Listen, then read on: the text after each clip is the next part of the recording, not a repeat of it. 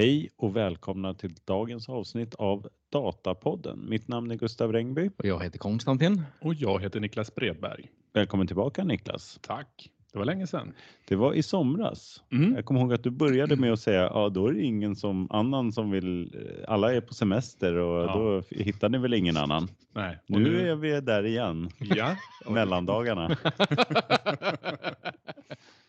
ja. Ska jag boka påsken och nästa sommar också? Det kan du göra. Man kan ju passa på att boka midsommarafton också så det är avklarat. Precis. Precis. Då slår vi upp eh, sillen här också. Ja, eh, du ska, kom inte dra med någon surströmming här då, för då, då går jag. Ja, nej, det kanske vi ska låta bli. Då får vi hitta något, då får vi spela in eh, utomhus kanske. Mm, det är ingen luktpodd det här va? Nej, det är så bra grejer har vi inte. Vilken tur. Bra att du gör det tydligt här. Ja. Ehm, ja, men toppen. Vi har ju tre artiklar idag också och eftersom det är liksom sista dagen här, eh, sista avsnittet för i år 2022 så blir det ju lite sådär att vi reflekterar över eh, vad som har hänt under året också. Så det ska bli intressant och, och, och blicka framåt. Framförallt det ska jag säga. Mm. Kanske mer framåt då. Men Mm. lite, jag tittar bakåt lite. Och ni kan få, ni är väldigt framåt, eh, liksom, tänker framåt här. Mm, det blir en bra arbetsfördelning.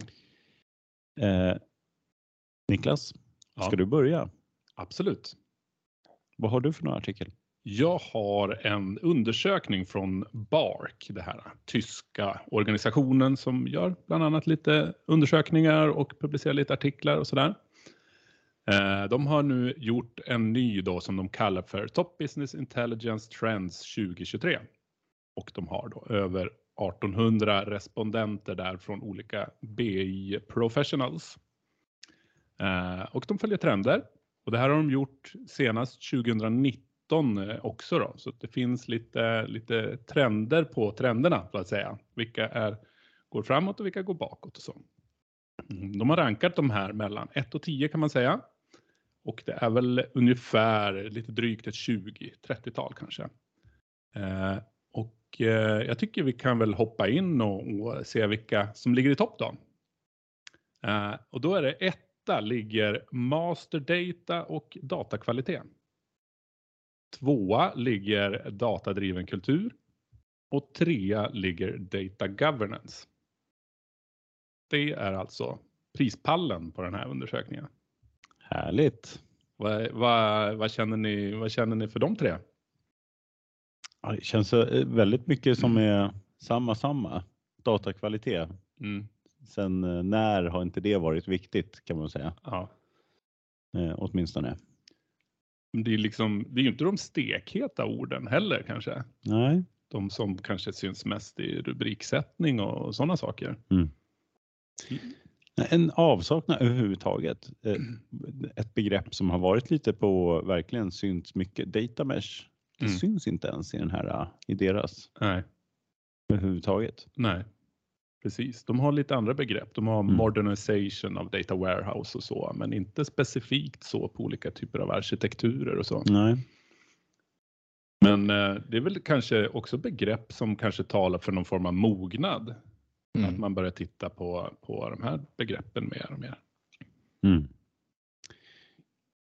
Ja, och jag tyckte den var lite intressant också. Modernization of data warehouse. Mm, Jag, så jag var inne och läste på vad de menar med det. mm, För det känns som det skulle kunna vara något generellt bara att man sysslar med moderniseringar. Det kan man göra hela tiden eftersom det kommer en teknisk utveckling hela tiden. mm, Men det de sa framför allt där innanför det så var det ju data warehouse automation mm.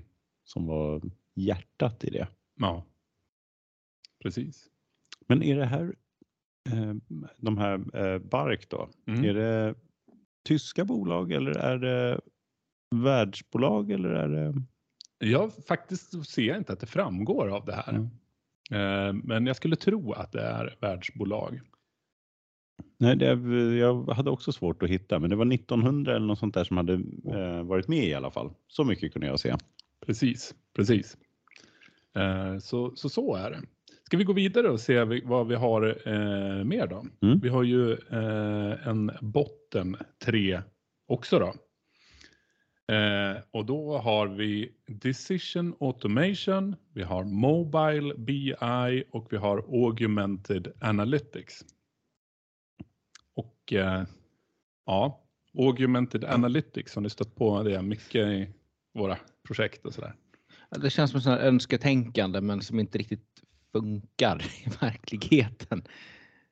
Ja, jag, jag vet inte riktigt vad- som menas med det heller får man väl säga. Vad, vad ligger bakom det? Alltså, alla begrepp finns inte förklarade här, för den här eh, rapporten är ju halvsläppt Just det, bara. för det står Ja. coming soon på ganska Ja, mycket. Mm. precis. Jag tolkar det ju som någon form av augmented reality-variant av eh, eh, Analytics helt enkelt. Ja, Mm. men är det lite så här, man går runt i stan och så får man upp massa staplar och diagram på hur bolagen går eller något sånt där.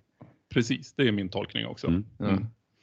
Det, ja, det låter mer häftigt än vad det är liksom användbart. Men jag vet inte, kanske industrin eller något sånt där man har eh, går runt i en fabrik och ser eh, Analytics, som en sån här lagerhållning. Man bara tittar på en hylla och så får man upp datan. Liksom, vad är det här? Vilken, hur mycket finns det av den? Är det beställt? Mm. Man kan ju tänka att det finns väldigt specifika användningsområden som kan vara bra, men rent sådär generellt för att komma högt upp på en sån här undersökning, det har man ju lite svårt att se. Mm. Och så Eh, hamnar den i botten också. så hamnar den i botten också. Mm. Och eh, där har Men vi ju det, det känns ju också taskigt av eh, Bark då att göra enkäten innan och inte beskriva vad begreppet är. Så Ja. de har enkätsvararen då bara, nej det är klart de har ju fått eh, mer data kan jag misstänka. Precis. Men, det eh, stoppar inte oss på den här podden, för vi var Nej, vi, vi- luta oss på en Vi svaga spekulerar. grunder. Ja. Men, men, vad, vad sa du nästa det var? Eh, automated decision making. Men, ja, precis. Ja, Den tycker jag, det, det tycker jag låter lite mer konstigt faktiskt, att den befinner sig så långt ner. Det är väl ganska ofta ändå vi åtminstone integrerar data från våra dataplattformar in i Mm. operativa processer för att Mm. automatisera olika delar. Ja, det är helt sant. Men så- hade du datakultur var Ja. högt va? Den är Den var- högt uppe. Precis. Den var med bland topp tre. Mm. Kanske att det- det liksom tar över, att det ska vara lite mer ändå att man ska bli rådgiven. Men det är i slutändan så är det någon som ändå tar Människa. beslutet. Mm. Då behövs det en kultur istället för den där automatiserade. Ja, Mm. precis. Eh, Och så var det Mobile BI där nere. Mm. Visst var det så för några år sedan tyckte man, då trodde man att allt skulle bli mobilt på något sätt. Ja, och det var väldigt högt tryck på att eh, ja, men hur ser dashboardet ut om jag tittar i mobilen? Mm. Det var ju oerhört viktigt när man tog ett beslut om en ny eh, analyslösning. Mm. Men den får man kanske inte nu heller så ofta, Nej, den frågan. det uppfattar inte jag i alla fall att, att det är så efterfrågat. Sen kan det kanske också vara så att man bara förväntar sig att det ska fungera. För det är nog in, inte någon skillnad på det sättet. Man vill ju ändå kunna se datat i mobilen också. Mm. Men det är ingen som frågar om det. För man bara tar det som en självklarhet. Mm. Mm. Mm. Precis. Ska vi se vad som, vad som har hänt för stora förändringar sedan eh, 2019 då? Ja, det, det gör vi. Eh, och det som, för de här topp tre, de går framåt. De var i topp eh, även 2019, men eh, de, de har också en positiv utveckling där kan man säga. Eh, men om man tittar då lite grann i mitten av listan, vilka som klättrar mycket, så är det just Data Warehouse Modernization som du nämnde där Gustav. Eh, men det är också Cloud for Data and Analytics. Så molnlösningar helt Mm. enkelt. En viktig prioritering. Då. Och den hade väldigt lågt innan. Alltså cloud-delen var Ja, alltså förvånansvärt lågt. eh. var var vi 2019? det var ändå ganska tidigt på, Mm. på molnresan. men det måste gått väldigt fort från att det är liksom en, eh, en USP att vara i molnet till att det är Mm. liksom mainstream att du är i molnet. Det är, liksom, Mm. det är snarare att inte vilja, att inte hamna efter, att Mm. inte vara där. Mm. Ja, men, jag vet inte, jag tror det känns ju också som att de här master data, datadriven kultur och data governance är jätteviktiga. Sen är frågan om, är det verkligen det man sätter budgeten på? Är det det man verkligen investerar i när det kommer till kritan? Mm. då tror jag kanske det ändå är mer teknik och få in data och så vidare som, som man lägger mycket pengar på. Eh, kanske det, det tvingas fram liksom av att det blir mer akut, men man känner liksom att man Mm. kommer efter mer och mer med, med datakvalitet och därför så är det högt på agendan ändå. Liksom. Men att man kanske bygger en teknisk skuld som man vill bli av med. Mm. Eh, ja, eh, och de som tappar då? Mobile BI har vi nämnt. Eh, sen har de en trend som de kallar för Data Preparation by Business Users. Eh, som en trend som har tappat väldigt mycket och som eh, var eh, betydligt högre 2019. Då. Eh, och det där är ju väldigt intressant att se var landar det här med liksom verksamhetens roll i BI. Hur, Self-service BI till exempel, den ligger ju relativt högt här. Mm. Eh, Så det enligt den här trenden ska, ju- ska ju då verksamheten hålla på med, men de ska uppenbarligen inte preppa data då, eh, om man får lita på de här Det trenderna. var inget bra liksom när verksamheten var inne själva och grävde. Där drar vi gränsen. Ja. Det känns väl ganska rimligt också någonstans. Sen finns Ja. det ju såklart även olika, olika nivåer på kompetens hos verksamheten. Det finns olika typer av Men kan man tänka sig också att det har att göra med mängden data, så att vi har med större, man arbetar med större datamängder och det inte finns samma möjlighet att liksom preppa den, att liksom eh, här, tvätta den innan. Mm. Utan nu är det liksom miljarder med transaktioner och så som ska in och det, det måste göras maskinellt, för det går Mm. inte på något annat sätt. Om det kan ha en påverkan att det inte blir samma tryck på preppingen. Liksom. Mm. Och ännu mer svårt då för Ja, ja, det blir ju i princip omöjligt. Det går, det går inte att Mm. öppna varenda transaktion och titta på den liksom, i Nej. princip. Mm. En, eh, en sista notering där. Det, det tapp, de här tappar inte jättemycket, men det är ändå noterbart tycker jag att de tappar. Och det är Advanced Analytics, Machine Learning och AI går lite grann neråt sedan 2019. Mm. Det, det är också kanske lite förvånande. Men det kanske är lite grann att hypen har lagt sig och eh, ja, verkligheten har kommit ikapp. ja, Mm. man har hittat sina business case men det är inte så att det är hela förändringen.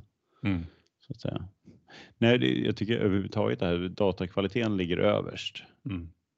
Man, eh, om man nu, de, jag hittar inte någon information om vem som har gjort den här. Mm. Men det känns som det kanske är då också ofta datagruppen, BI-manager eller något sånt där, Mm. som har gjort den här, eh, svarat på de här enkätfrågorna. Det är Mm. ganska tekniska frågor får man ju känslan av. Ja. Och då fattar man också att de personerna är ju ganska, de är inriktade på det där också, på den typen av frågor. Precis. De kallar ju dem för BI professionals i alla fall. Mm. Mm. Ja, just det. Mm. Eh, sen skriver de då en, en sammanfattning om det här då. Eh, och det är liksom att den övergripande bilden är att bolagen nu fokuserar på att säkra och hantera datat innan de, de eh, går vidare med avancerade metoder och tekniker. Det låter klokt. Mm. ja, du hade inte behövt den här undersökningen för att dra den slutsatsen. ja, det är alltid skönt när någon bekräftar det man redan tycker. Ja, visst ja. är det. Mm. ja, det var egentligen det hela då. Mm. Ja. Ja, en bra, bra artikel. Den, eh, den var ju eh, ganska snygga de där eh, Mm. diagrammen också. Mm. Om man vill gå och kika på hur förändringen sett ut Mm. Så kolla i artikeln. Skit i siffrorna, det är vackra grafer. Ja men det är coolt, coola linjer och sådär som man- kan kika på. Ja, och så kommer det som sagt vara gradvis att släppas mer här som jag förstår det. Då. Ja just det, vi får vänta med den där förklaringen på Mm. vilket begrepp var det nu här som vi Ja, den tar vi till påsk då när det kommer tillbaka Ja, igen. precis. Surströmmingsskivan. Det blir en bra påsk, Ja. påskägg. Ska vi köra vidare då med eh, en liten eh, nyhet då från december. Eh, så jag, jag tar över ordet här med min artikel.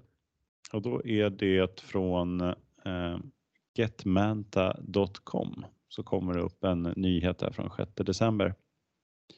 Och rubriken är Alteryx Ventures announces strategic investment in Manta. Och eh, då kan man fråga sig vad det här rör sig om då.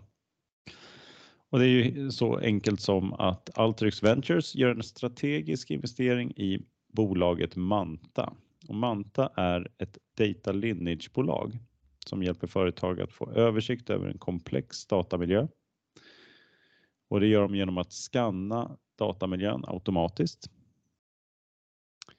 Och så bygger Manta då upp en karta över dataflöden och presenterar det här både i ett eget då grafiskt gränssnitt men också att man kan komma åt det här eh, via andra kanaler, säger de. Och det ska kunna användas både av tekniker och affärsanvändare ska kunna få nytta av den här äh, Data Lineage-verktyget. Äh, och så kanske några frågar sig, vad, men vad är Alteryx Ventures? Alteryx Ventures är en del av Alteryx. Äh, deras liksom, organisation då för att göra investeringar i bolag runt Alteryx-produkten kan man väl säga i andra bolag. Kanske som en grund för också att eh, köpa upp bolag, jag vet inte. Eh, jag spekulerar vilt. Eh, men Alteryx är ett företag som arbetar inom, de säger här att de arbetar inom demokratisering av analys och data. Det är bra också ett sådant ord som vi sett dyker upp som en trendspaning, just demokratiseringen där. Och det gör de via sin Analytics Automation Platform. Så inom den här plattformen har man verktyg för att leverera enkla då end-to-end automation, automation inom data engineering, analys, rapportering, maskininlärning och data science. Och de har över 8000 kunder i världen som använder Alteryx. Då. Så det är ju ett eh, analysverktyg som, eh, som gör så att man kan, eh, ja men det är ett grafiskt gränssnitt får man säga. Enkelt att jobba för affärsanvändare att göra en del dataanalyser då. Och kanske lite data prep här som var på nedgång. Aha, det är kanske är för att de inte har tillräckligt bra verktyg. De kanske behöver Alteryx. Mm. Mm. Eh, och vi har här eh, Jay Henderson som är SVP över product, product management på Alteryx. Han säger att de är väldigt glada att arbeta med Manta för att hjälpa då företaget skapa synlighet i sina datamiljöer. Och de ser det här som att eh, de här båda företagen då, Alteryx och Manta, delar en mission att möjliggöra analys på stor skala. Och där ser man att Manta Data Lineage Platform kommer vara en stark partner för våra kunder som söker effektivt öka sin analytiska då förmåga i sina arbetsteam. Vi har en kommentar också här i den här lilla eh, pressreleasen från Eh, Thomas Kratky som är CEO och founder på Manta. Han säger det att data lineage håller på att bli en hörnsten i en modern datastrategi och är i kärnan av avancerade koncept som Data Fabric som möjliggör verksamheter att fullt ut operationalisera data och öka verksamhetens interna produktivitet. Och så säger han det också att de är glada över att över det här Alteryx-partnerskapet som avancerar deras egna innovation och ökar stödet för deras växande kundbas. Då. Eh, ja, så att Alteryx har gått in och investerar då i den här Data Lineage Toolet så det är egentligen eh, pressreleasen vad den gäller. Står det ingenting om eh, vad de har för planer för det här? Kommer de leva som två separata produkter eller har de några andra planer? Ja, det, det står väl ungefär så här. Det är mm. inte så där att de ska köpa upp, men det finns, mm. om man läser det här så tycker jag ändå kommentarerna låter lite så där att, eh, att det är ett första steg, men man mm. vet ju aldrig. Mm. Det kanske bara blir en, en investering på något sätt. Ja, för det, det är ju flera bolag som har den här strategin, både som Snowflake och Databricks mm. och sådär. Men det är mycket för att liksom bredda ekosystemet runt. Mm.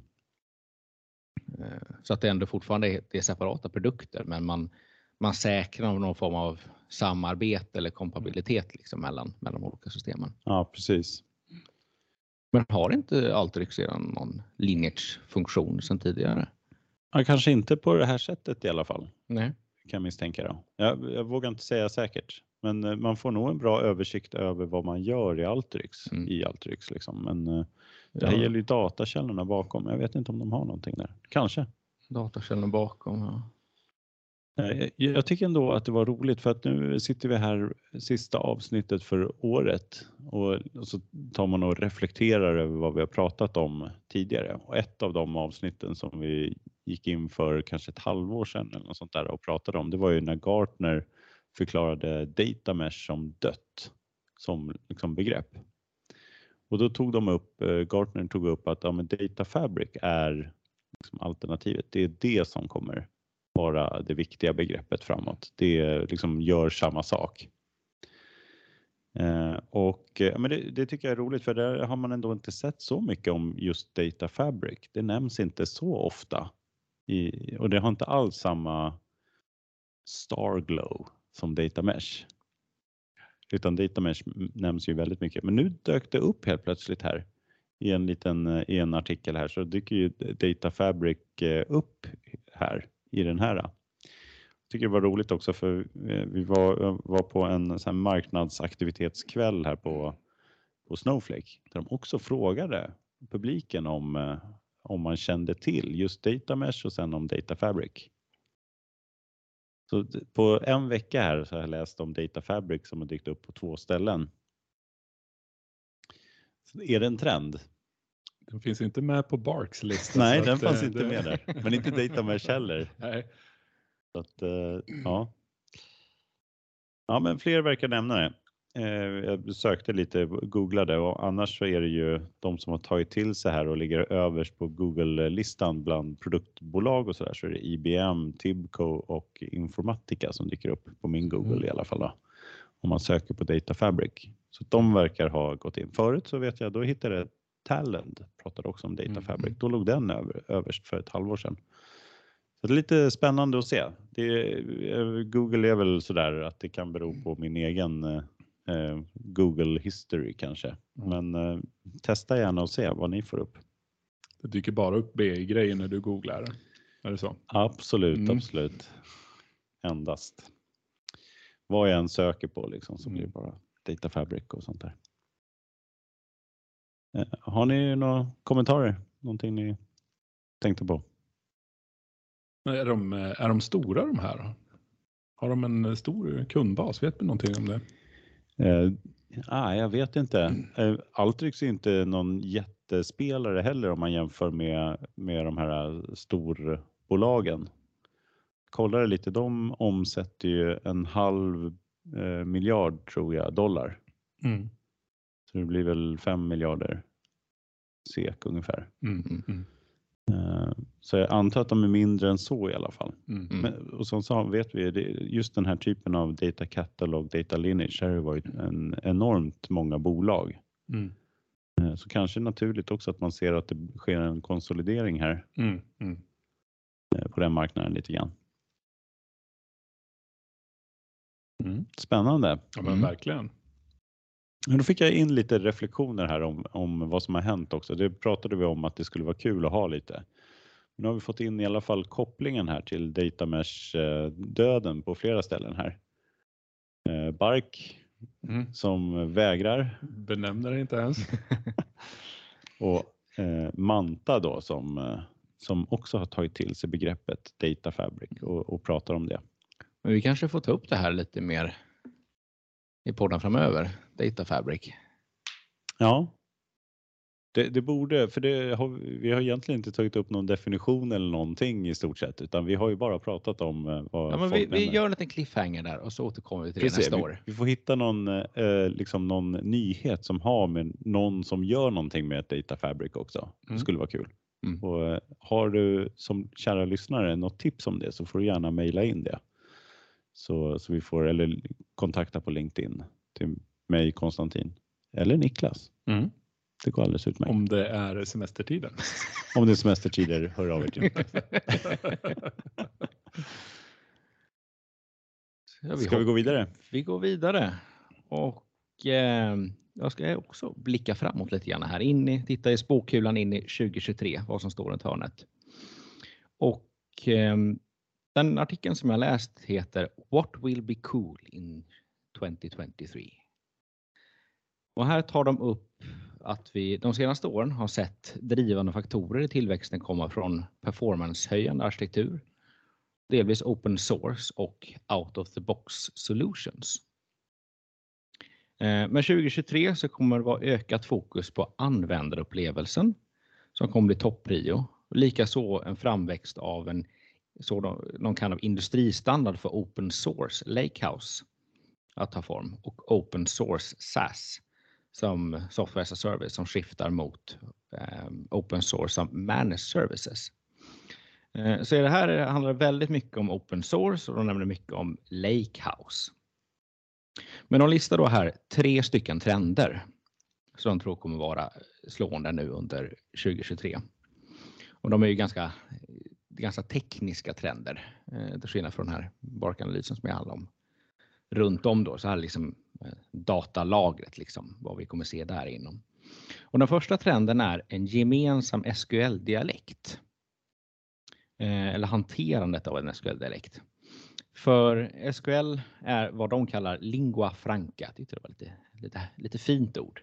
Ehm, men så påpekar man att det finns uppsjö av olika dialekter av SQL. Den är inte exakt samma på alla plattformar. Och det gör ju att användarna måste anpassa sin SQL beroende på vart man utvecklar eller deployar sina skript. Och trendspaningen här är någon form av gemensamt interface mot användarna, att det liksom underliggande system ska ta hand om eh, så att man liksom möts av ett och samma språk när man utvecklar. Eh, jag, jag tolkar inte nödvändigtvis som att språken skulle liksom gå samman, att det skulle bli någon revolution inom liksom dialekten, att alla ska prata samma språk, utan att det är mer hanteringen av de olika dialekterna. Eh, den andra trenden det är att kunder kommer se sig om efter Lakehouse-stackar som bygger på open source. Eh, fler företag kommer att använda alternativ som bygger på open source för att reducera inlåsningseffekter. Eh, för, eh, för att nämna här att i princip varje produkt har ett open source alternativ. Som de flesta är ursprungna ur hyperscaler som Meta, Netflix, Uber etc. Som då behövt bygga sina egna eh, lösningar för, för, att passa just deras bolag och den takten som de växer. Så att de har väldigt eh, liksom extremt skräddarsydda behov för de här jättebolagen som växer jättesnabbt. Och eh, Inom Open Source Lakehouse finns det som de benämner alfabetsoppa av projekt att välja från. De talar om filformat, tabellformat har vi pratat om ett avsnitt. Eh, compute engines, accesskontroller och orkestreringsverktyg. Man kan ju nämna Airflow är väldigt populärt som kommer från Airbnb från början. Och under det kommande året är spaningen att industrin kommer att samlas lite grann kring liksom några olika, tre, fyra olika stackar av de här sammansatta open source alternativen. Och sen har vi den tredje trenden då. Införandet, alltså när man inför open source så kommer det skifta från en software as a service till att man har mer managed service. Man kommer alltså bryta upp eh, lösningarna lite mer så att man, man har vissa delar som har, är mer managed och vissa som är man sköter internt. Så man, man pratar här om lite om tre plan. Vi har control plane, plane, compute plane och storage plane. Och här ska man då kunna välja och vraka lite mer över vad, vad man själv gör, vad någon annan gör. Eh, och mångt och mycket så är det att eh, man vill ha kontroll över sin egen data och man kanske vill reducera kopior hos tredjepartsleverantörer. Håller vi med om detta?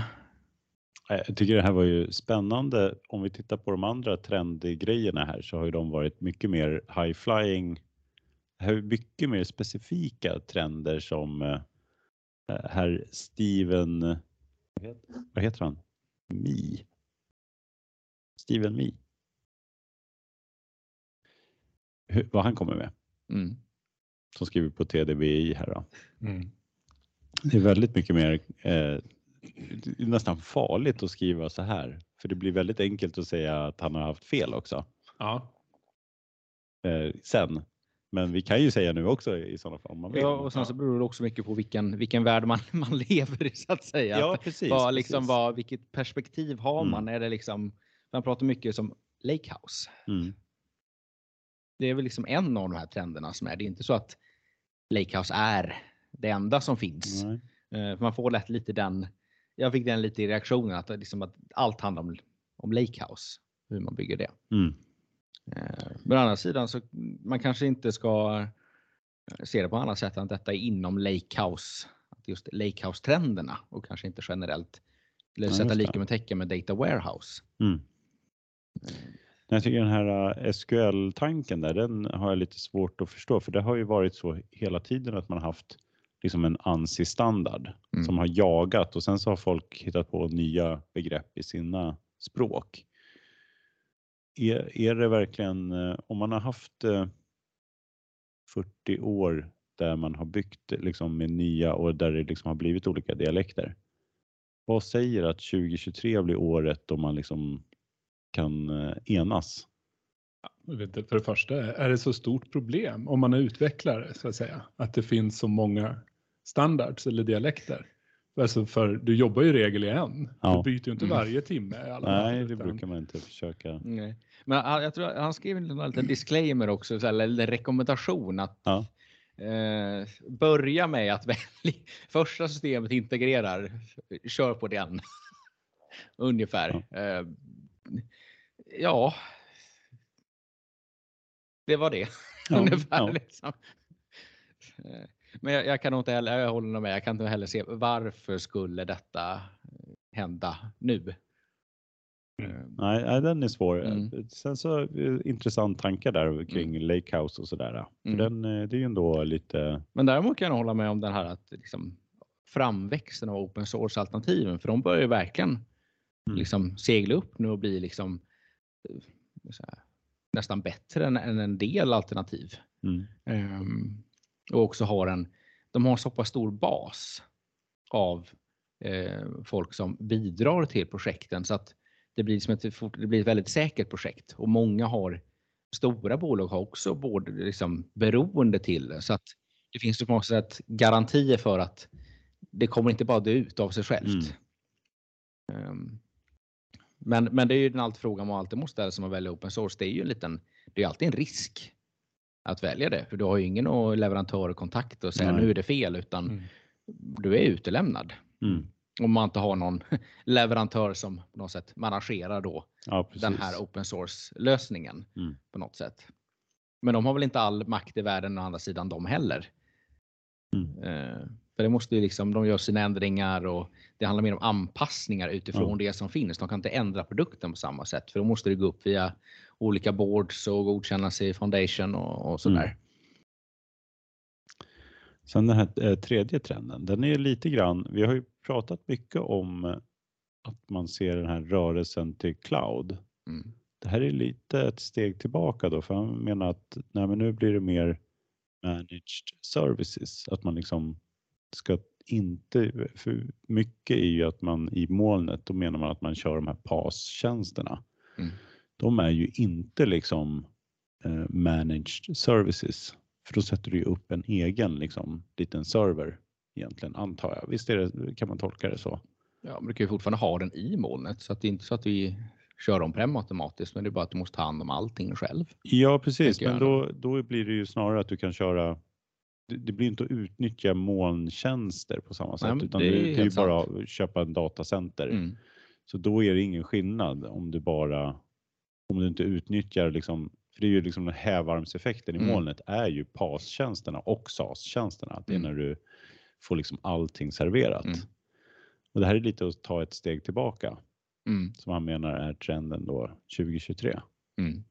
Ja, men liksom lite mer cherry picking på delarna så att det nästan kanske är mer mikroservices än- än att du har liksom en tjänst som gör allt. Ja. Nej, Jag tänkte på det, för man har väl, jag vet att Amazon gav väl ut så att man kan köra S3-tjänsten som en egen tjänst också.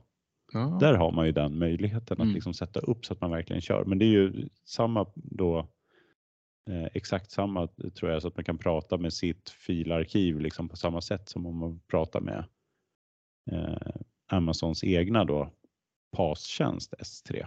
Mm. Det är väl vettigt. Det är, är väl smart. Mm. Men eh, ja, det känns lite som det säger emot allting vi har hört hit, hittills liksom med 20% tillväxt på cloud-tjänsterna och sådana cloud warehouse och sånt där. Eh, för det här är ju ändå lite grann. Så växer användningen så otroligt mycket mer så att eh, det här liksom Precis. kommer bara på toppen. Liksom. Ja, så, så 27% ökad per år på cloud Mm. och så är det 100 ökad på totalt. Ja, nej, men det, det är väl ändå intressant. Eh, Vi får väl se. Men det, det är nog så. Han, han sitter och har sin eh, har liksom koll på trenderna i just Lakehouse-världen då Mm. kanske. Kan man säga. Mm. Det är nog en bra. Det, det är inte generella trender på hela marknaden på något sätt. ja, nej. Vi får se. Ja, Vi återkommer nästa årskrönika så får vi Ja. erkänna att vi hade fel eller så bara precis. kan vi skratta och säga att vi hade helt rätt. Ja, precis. Och det blir intressant här när vi sitter och jag ser fram emot när vi har samma SQL överallt. Det, är- Nej, det kanske är att att tolka hårt då. Eh, Vad, vad är det vi, om man ska reflektera här då över året som har gått här? Vi är väl uppe i 30 avsnitt ungefär. Mm. Eh, Vi pratade här om data mesh-trenden. Den var ju den var en spännande. Vi fick mycket som eh, lyssnade på det avsnittet också. Mm. Och modelleringar också. Ja. Death of data modeling, var Den ännu var- mer död. Ja. Och där sa vi innan det här avsnittet att vi skulle ta reda på om Chris Henderson har svarat, men det tror jag inte han har i alla fall. Han har inte lagt ut del två va? På den. Nej, man har lagt upp massa annat däremot. Ja. Eh, data contracts och, och sådär. Mm. Eh, men jag har nog inte sett någon uppföljning på data modeling än så Den länge. vill vi gärna se Ja, så att vi kan ha den. Det är väl någon, eh, en trendspaning som vi själva. ja, det bästa som skulle hända är att han faktiskt han kom hit och gästade podden och berättade om sin artikel. Ja, på svenska. Mm. Vill jag helst. Ja. Ja, Niklas, har du något att tillägga här? Nej, jag, jag har ju följt alla avsnitt här och ni har ju tagit död av mycket saker här under året, får man ju säga. Ja, det tackar vi för. Ja. Det var temat blir på nästa år då.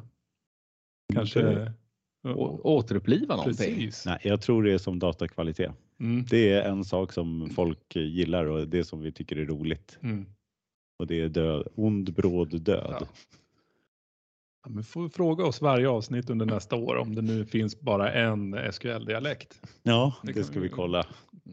Men jag tyckte det var det väldigt, ja, men att det är en annan sak som jag tycker var väldigt intressant att följa här under året. Det har ju varit eh, Region Dalarna var det väl som hade Just det. satt patient, patienterna före GDPR. Just det. Eh, och det har varit väldigt mycket skriverier om det där. Mm. Ja, där finns det ju lite uppföljning. Den har vi inte riktigt kollat på nu, men eh, Datainspektionen hade ju ett svar där i alla fall. Vi kanske kan ta upp den eh, på nästa avsnitt, för då går vi in lite jag. grann på också de här eh, lite grann kring GDPR-frågor. Mm. Så Så- att skrämma iväg alla lyssnare. Nej, det kommer ett specialavsnitt av GDPR. Ja, nej, det är sant.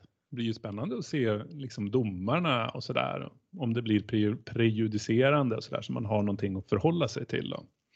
Ja, precis. Så nu finns det ju inte Precis. mycket sånt att hålla i. Då, så att, eh, nu utgår väl många från worst case scenario istället. Ja, Mm. helt sant. Jaha, har vi någonting mer att tillägga eller är det dags att göra sig i ordning för eh, nyår? Jag tror det. Det är kostymen på, fracken på, Bubblet på kylning. mm. glitterhatten. Och så får man hitta på något, eh, något passande eh, sån där nyårslöfte då om att hålla kvalitet på sin data, Mm. hålla sig till ett SQL. Mm. Och jobba för den här datakulturen. datakulturen. Mm. Mm. Det tycker jag, det är väl en bra, där har vi. Mm. Det är det vi ska hoppas på. Mm. Tack så mycket för 2022. Tack så jättemycket. Tusen Visst. tack. Vi ses 2023. Så önskar vi er alla ett riktigt gott nytt år. Gott nytt år. Gott nytt år. Tjoho! Hej då!